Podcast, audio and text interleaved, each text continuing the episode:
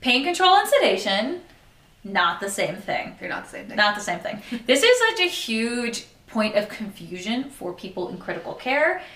I think because primarily a lot of our pain control medications have sedating effects. So oftentimes we confuse sleepiness mm. with comfort, and they're really not the same thing. So today we're going to dive into why you need adequate pain control for your ICU patient, how it's different than sedation, what the different drips are and like how they work. And we're not to get super deep into it because honestly, that's like an hour long lecture in and of itself. But we'll go over the overview of why it's important to understand the difference between making your patient sleepy and keeping them actually physically comfortable. Sounds good.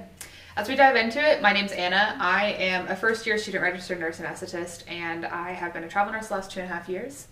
I'm Chrissy. I'm a nurse anesthetist, and I've been a CRNA for the last five and a half years.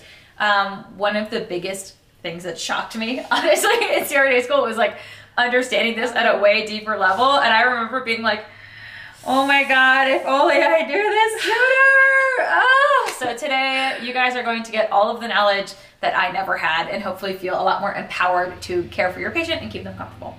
Yep. So there is an in-depth lecture, and it's in the Confident Care Academy membership. So we're gonna have lectures on opiates like fentanyl, and we'll have a propofol lecture, a Versed, we'll have Precedex, all of that. Those will all get those own separate mini lectures. They all get their own separate mini and lectures. there also will be a way deeper dive analgesia versus sedation versus paralysis lecture, which I shouldn't even have to add that, but that's another that's another rant for another paralysis day. is also not the same. I'm as going sedation. to I'm going to rant about that in another episode because I don't want my blood to boil. Um, but We'll circle back to that, but all We'll of circle back to those in-depth lectures, if We'll you're looking for a the membership. pharmacology review, will be in the membership. But Yes. today we're just doing kind of a general broad topic, talking about the difference between the two. yeah, So, what do you think the first thing is, like that people often get wrong on Okay. like their assessment? The most important thing to understand is that your ICU patient is probably having pain. Yeah. So, this is, of course, going to be very situation dependent, very patient specific. Their age comes into play. If they were on home opioids or had a chronic pain diagnosis before they came in, mm-hmm. did they just have a major surgery? Have they been here for three months and they're really not having pain anymore? They're just deconditioned? Are they super swollen all over? Like, all of these different things contribute to a patient's pain. It's extremely important to have good pain control in the ICU because poor pain control leads to poor outcomes. I'll link an article here that you guys can read more about it. But essentially, poor pain control in the ICU can lead to PTSD. It could lead to delayed discharges. It can lead to all of these different, like, increased stress responses in the body that cause your patient to be sicker. So please, please, please understand that pain control is crucial in the critically ill patient. Even for a patient who is not at the very critically ill intubated moment, pain control is really important important for like fresh post-op patients so that they can Get out not of be bed. in enough like in enough pain but not enough pain that they're not going to be able to get out of bed. Yeah, you want them to be able to get out of bed. You Yeah. want them to be able to take deep breaths. Yes. You want them to be able to do the things they need to do to recover. Um, we also don't want them snowed and not breathing. So there is a gentle balance there. Which is why you need to know the mechanism of action and how things present differently. And that's why we're talking about all of this today. And we'll get into that later in this video. It's also really important to understand that sleepiness doesn't equal pain control. So, although our opioids, medications like fentanyl and dilaudid and morphine, do have the side effect of causing sleepiness, they do have sedative effects. That doesn't mean that sedation is works the same way in reverse. So your midazolam, your propofol infusion, those things, just because your patient's sleepy, it does not mean it's controlling the pain pathways or blunting the pain response. If you continue to crank up a propofol drip high enough, eventually you can knock anybody out and make them asleep. But the body might still be mounting a response to pain. You can mask those effects, but you're not necessarily controlling it. Now, in the ICU, we have these limits. Usually, most ICUs don't allow nurses to run the propofol over 80 mics per kilo per minute, I think Yeah. is what our rule was. Of course, I'm sure the policy is going to be different everywhere you go. And this is on an intubated, like ventilated patient typically. I, I think it'd be kind of crazy to run propofol as on a non-intubated patient, but Yeah. that's okay. um, that's that's something we do in the OR. That's like a completely different thing. You know, a lot of times people will see a patient who's coughing and bucking the vent, and they're tachycardic and they're hypertensive, and these are all cues that your patient's in pain.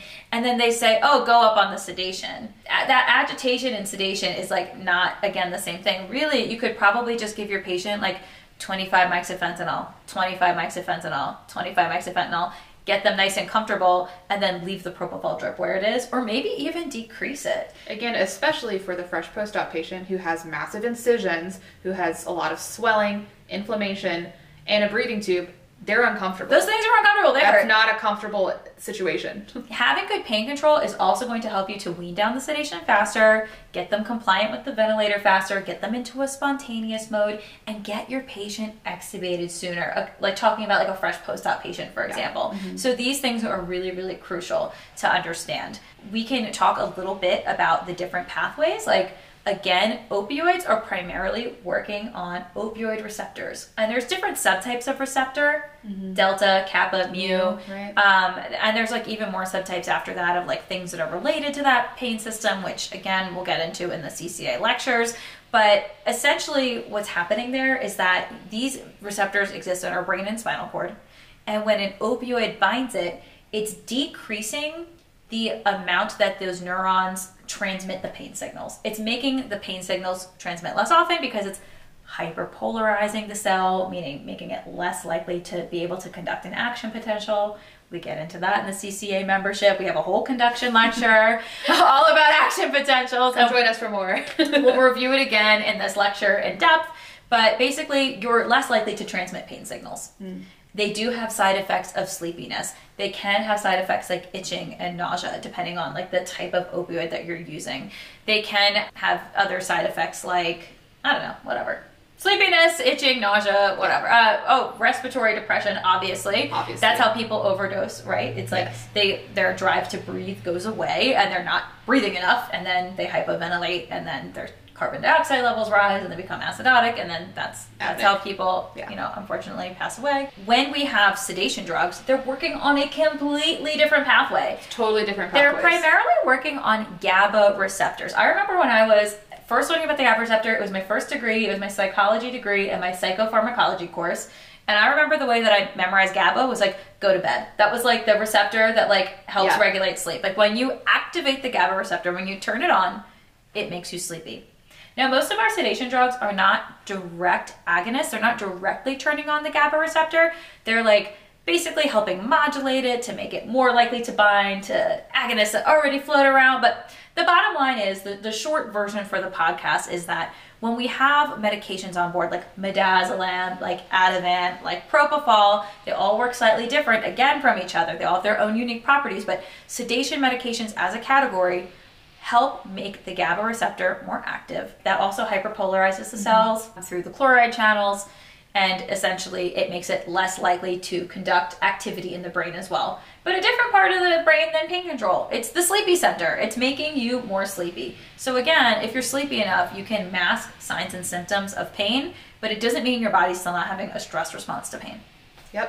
And this immediately, you'll be thinking, has a couple of nursing implications, right? So you've likely worked somewhere or floated somewhere where a patient was a rapid sequence intubation, and then you are instructed to hang a propofol drip. Propofol is not an analgesic. So you are not controlling this patient's pain by sedating them. Is that appropriate? No, it's not. And just because your potentially your APP team or your physician team isn't immediately primarily concerned with analgesia in addition to sedation, you should learn this and be aware and advocate for your patient. Okay, I would like to clarify a point here before you guys misunderstand what Anna's saying. Yes.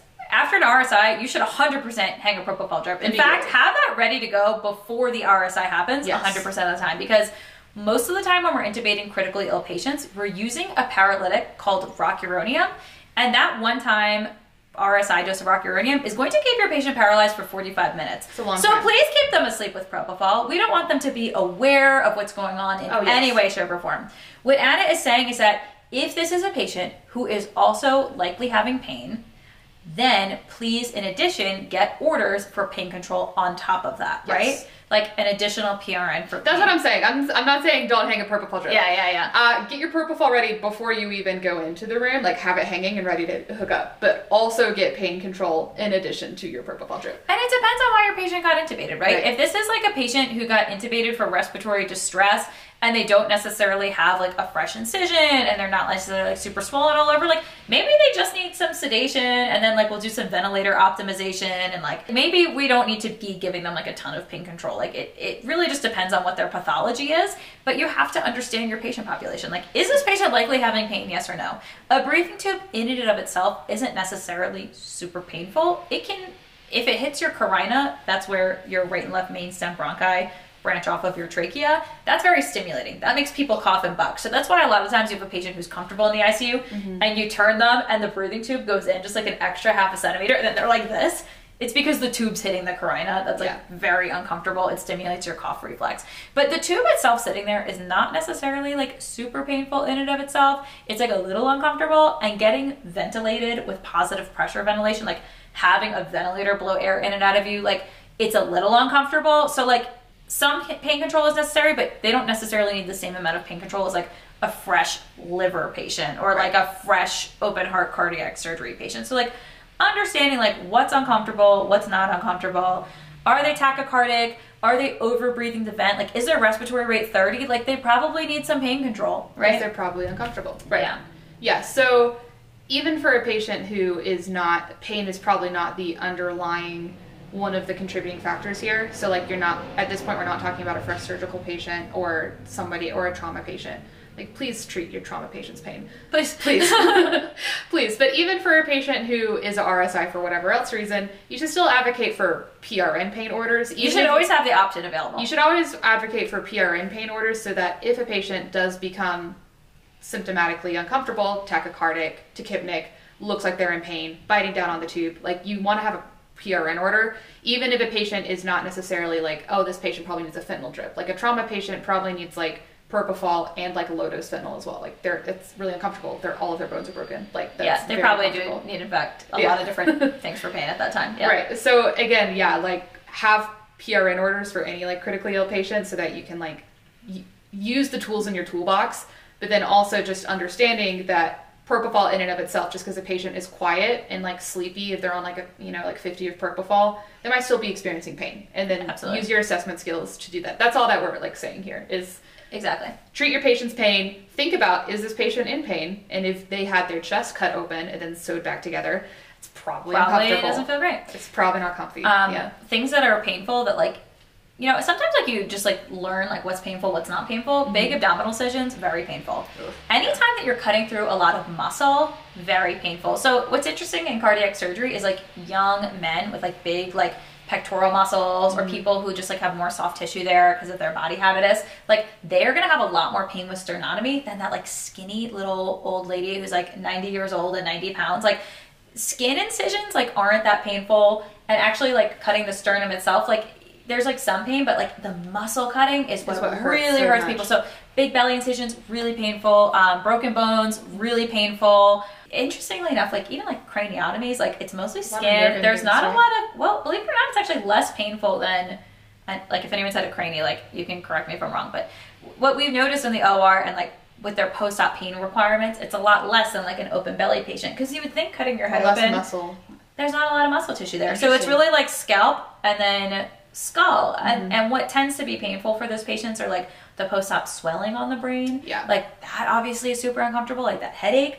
But the incision itself is not what's like driving a huge pain response, like for an abdominal surgery, or like if someone like you know has like like a like a broken femur. Like that's extremely uncomfortable. Which circles back to what you were saying a little bit earlier. Patients who have like massive amounts of third spacing and they're very swollen that's also painful for patients. It's really painful to have all of this swelling, especially if that's coupled with incisions and all of this stuff. So be aware of that as well. That's also very uncomfortable. Yeah, yeah. If your patient is swollen like a water balloon, like that hurts. Yeah, that does not feel good. Again, like the breathing tube. Um, if your patient keeps coughing and bucking on the tube, that's another thing. Is like look at the X-ray, mm-hmm. or like encourage someone else, ask somebody else to look at the X-ray. Like maybe the ET tube is in too deep. Like if it's tickling the carina and you're going to be coughing, they could just withdraw it like a centimeter. That's something I noticed in the ICU, and we all laugh about in anesthesia. All the patients' tubes are like at 26. Mm-hmm. They're all about to right main stem at any given time. 26 centimeters at the teeth is so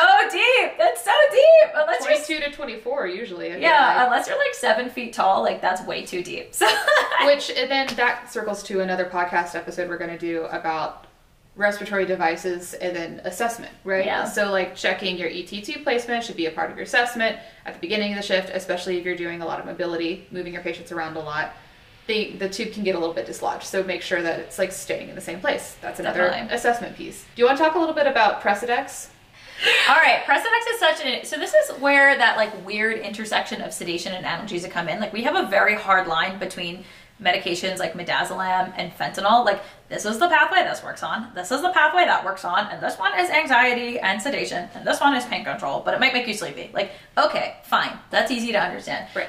We get into drugs that have effects on completely different receptor pathways or maybe sometimes they work on both receptors and like and now things like get a little bit more blurred dexmedetomidine or precedex works on the alpha 2 receptors in the brain like like a whole different process here so when you are working on that receptor it also causes primarily that anxiety relieving effect anxiolus an- anx- Anxiolytic.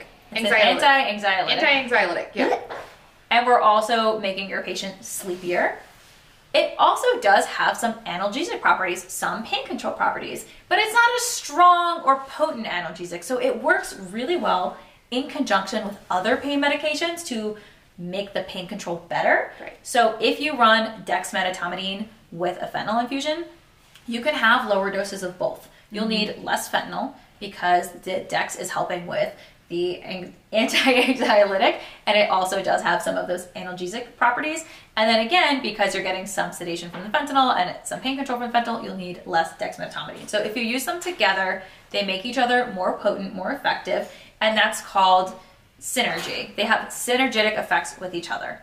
So they both make each other stronger. Instead of one plus one equaling 2 mm-hmm. it's like one plus one equals three. And it's the same thing when you run a midazolam infusion with a fentanyl infusion or an ativan infusion with a fentanyl infusion. Like th- whenever you're combining those two different categories of drugs, they both make each other have stronger effects, and you could run lower doses of both, which is a really great thing.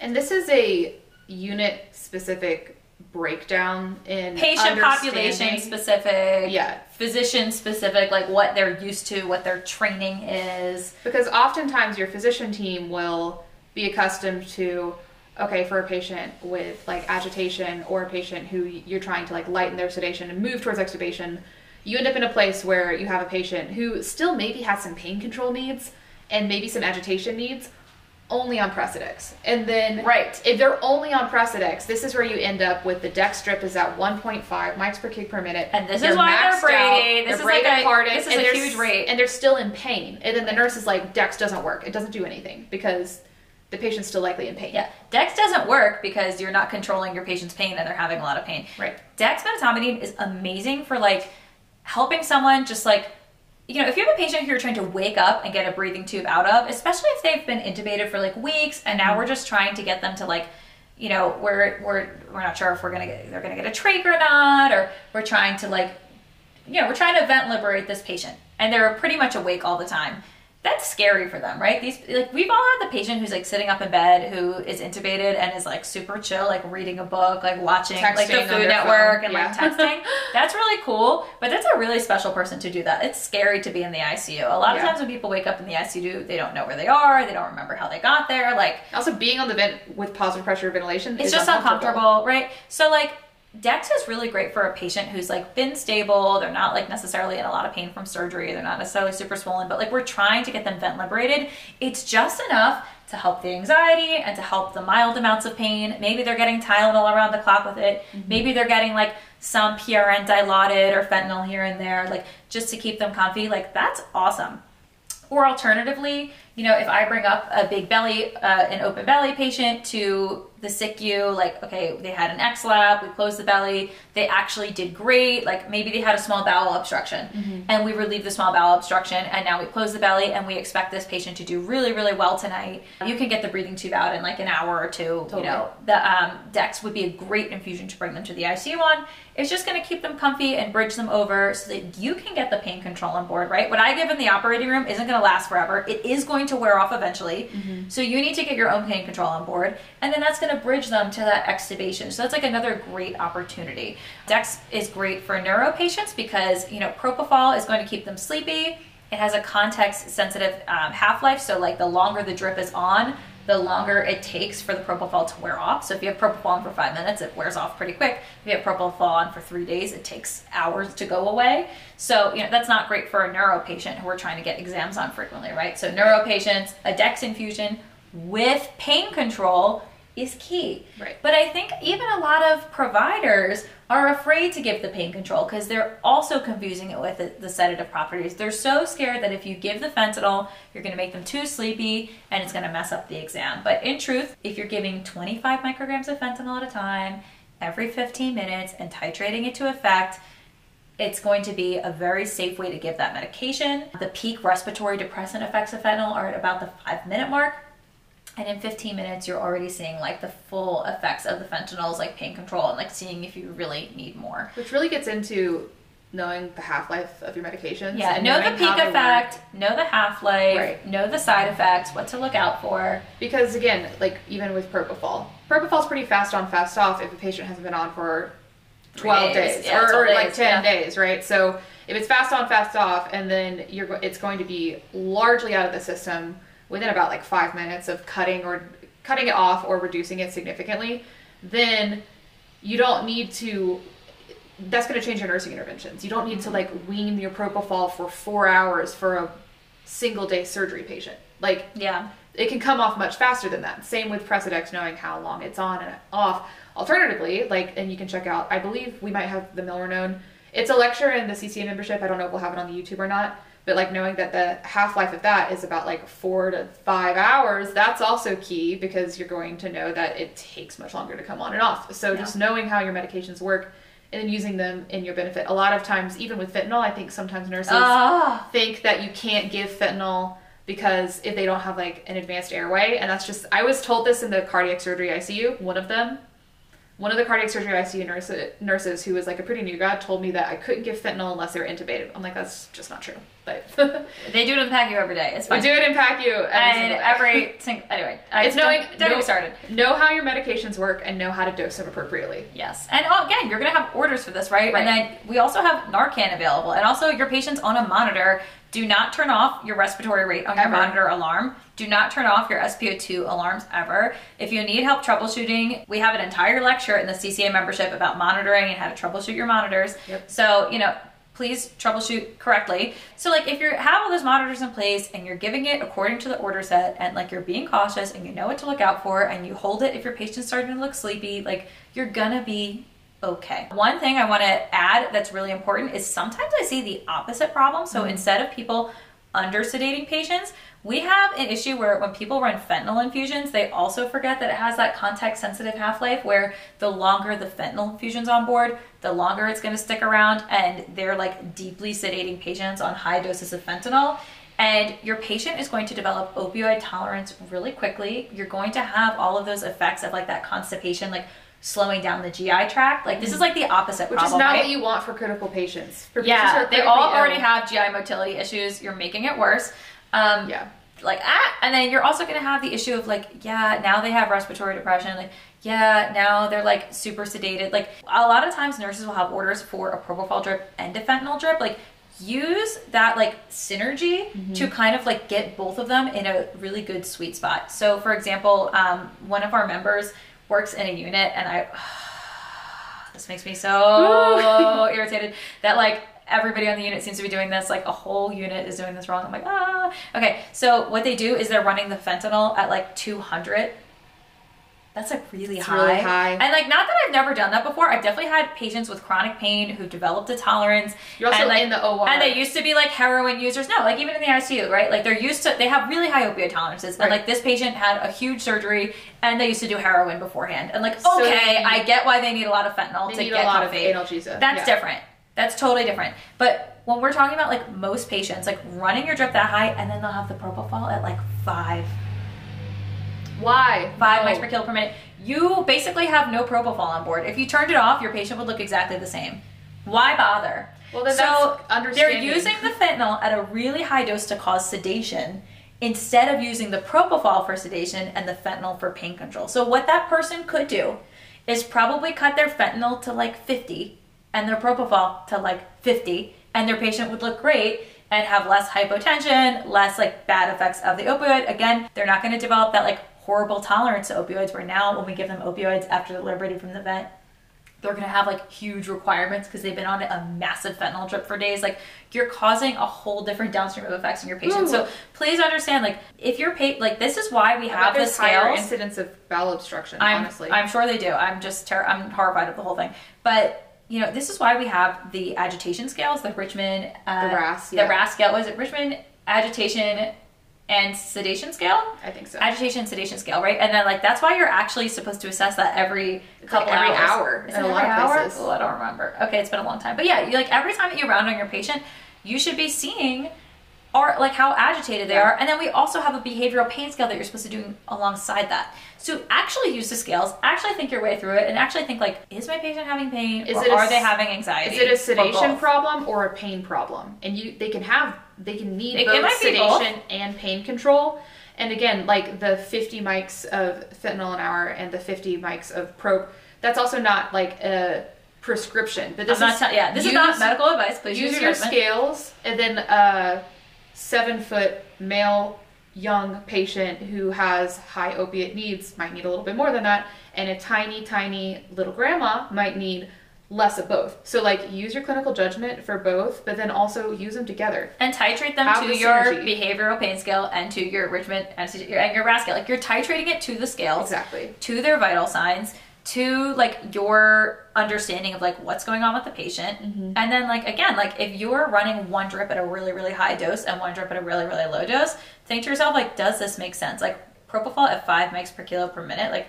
What is that even doing? That's like a whip. If you calculate the like mLs per hour, it's like one ml of It's like a propofol an hour. it's like a sprinkle It's like a it's like, like a, a salt a bay. mist. It's like a mist of propofol over your patient. Like, what are you even doing?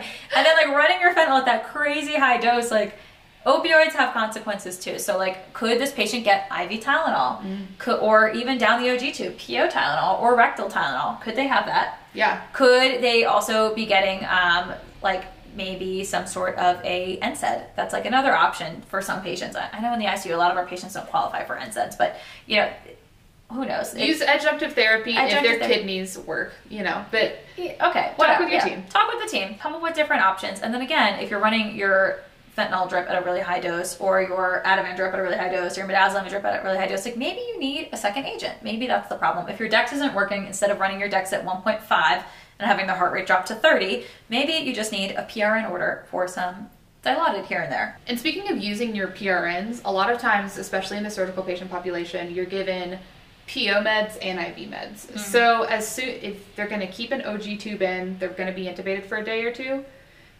Use your PO medications, like Yeah. especially if you can give PO Tylenol, PO Oxy. That's going to provide kind of longer acting pain control for patient than that really short on, short off fentanyl. And then you're able to give a little bit more like around the clock pain control in addition to your sedation. Yeah. And then as you're moving towards extubating, I always like to make sure that I give like the PO Tylenol and Oxy before I like an hour before we pull the tube, so that hopefully that's on board. Keeping awareness though, a lot of the times people suction out the OG tube Yeah. like right before you extubate, which you should do. You should suction out your OG tube before you extubate. So like, want to think about that. Like, are you going to give the PO medication and then suck it out right away, and then they're not really getting it? So like, make sure you think about like the timing. the timing of that. Right. Another option is like just a longer acting IV medication, like Dilaudid Dilaudid, again. Like right. it, it really just depends, right? But so like planning ahead, critically thinking your way through it. Also, start low, right? So, again, if you have a patient and they're not immediately presenting with very low or very high, like on either end of the spectrum, abnormal pain control needs, like you can always start with your Tylenol. Tylenol. You can start with your Tylenol, you can start with your lower dose and then see how they tolerate, especially if you're about to extubate, and then go from there. So, like, don't not treat pain because you're about to extubate, but do also if you have a scale, a sliding scale, and you can either give like 5, 10, or 20 of oxy and you're about to extubate, don't give 20. Don't give twenty, yeah. Start start with the 5 or the 10 Right. plus the Tylenol and then go from there. Yeah, because the breathing tube and again, positive pressure positive pressure ventilation is stimulating and uncomfortable in and of itself. So if you have a patient who doesn't really have signs and symptoms of like pain control needs and they're like a little sleepy and you think they're almost ready to extubate and you're kind of like, eh, like maybe that patient doesn't need the oxy. Maybe because Tylenol. maybe like you don't need to give them anything at all even because or like whatever whatever you want to do because you don't want to make them any sleepier and then Mm-hmm. pull the tube the only thing that's keeping them awake and now they're out of it right Right. conversely if you have a patient who's breathing over the vent at rate of 22 and they're awake and they're bucking and uh, like okay like you can give them some pain control Yes. pretty safe Which again, fentanyl peak respiratory depression effects are like 15 minutes after. So if treat your uh, yeah. treat your patient's pain now, it'll probably take about 15 minutes for the RT to get in there anyway, and then see how they are, and then go from there. So Yeah. like, don't not treat your patient's pain because you think you're about to extubate immediately. Yeah. Use your judgment again. Like Yeah. if your patient's in a lot of pain, treat it. If your patient is like kind of sleepy, don't treat it, right? But Yeah. so like I think these things like are really obvious to people who are more experienced, like duh. But when you're new and you're kind of like, wait, do I give it? Do I not give it? Like pause, take a deep breath, and Look think your way through the situation and look at the patient. Yeah. Your Use- assessment is use all you your have. and we're gonna film an episode about assessment and how, like, as an ICU nurse or any nurse, like, really, the cornerstone of nursing is really like assessment, like assessment and communication. So I'm excited about that episode as well. It's gonna be good. All right, gang. You're all amazing. Um, again, for like the in-depth pharm stuff, please join us in the Confident Care Academy membership. We'd love to see you there. We have an amazing community of people who are reaching out to each other for questions and support. Their clinical questions, their ICU advice questions. Um, we have again in-depth video lectures, a pharmacology library that grows every month. Yeah. We can't wait to see you there. And comment what you would like for us to talk about on this channel next time. See you next time. Bye. Bye.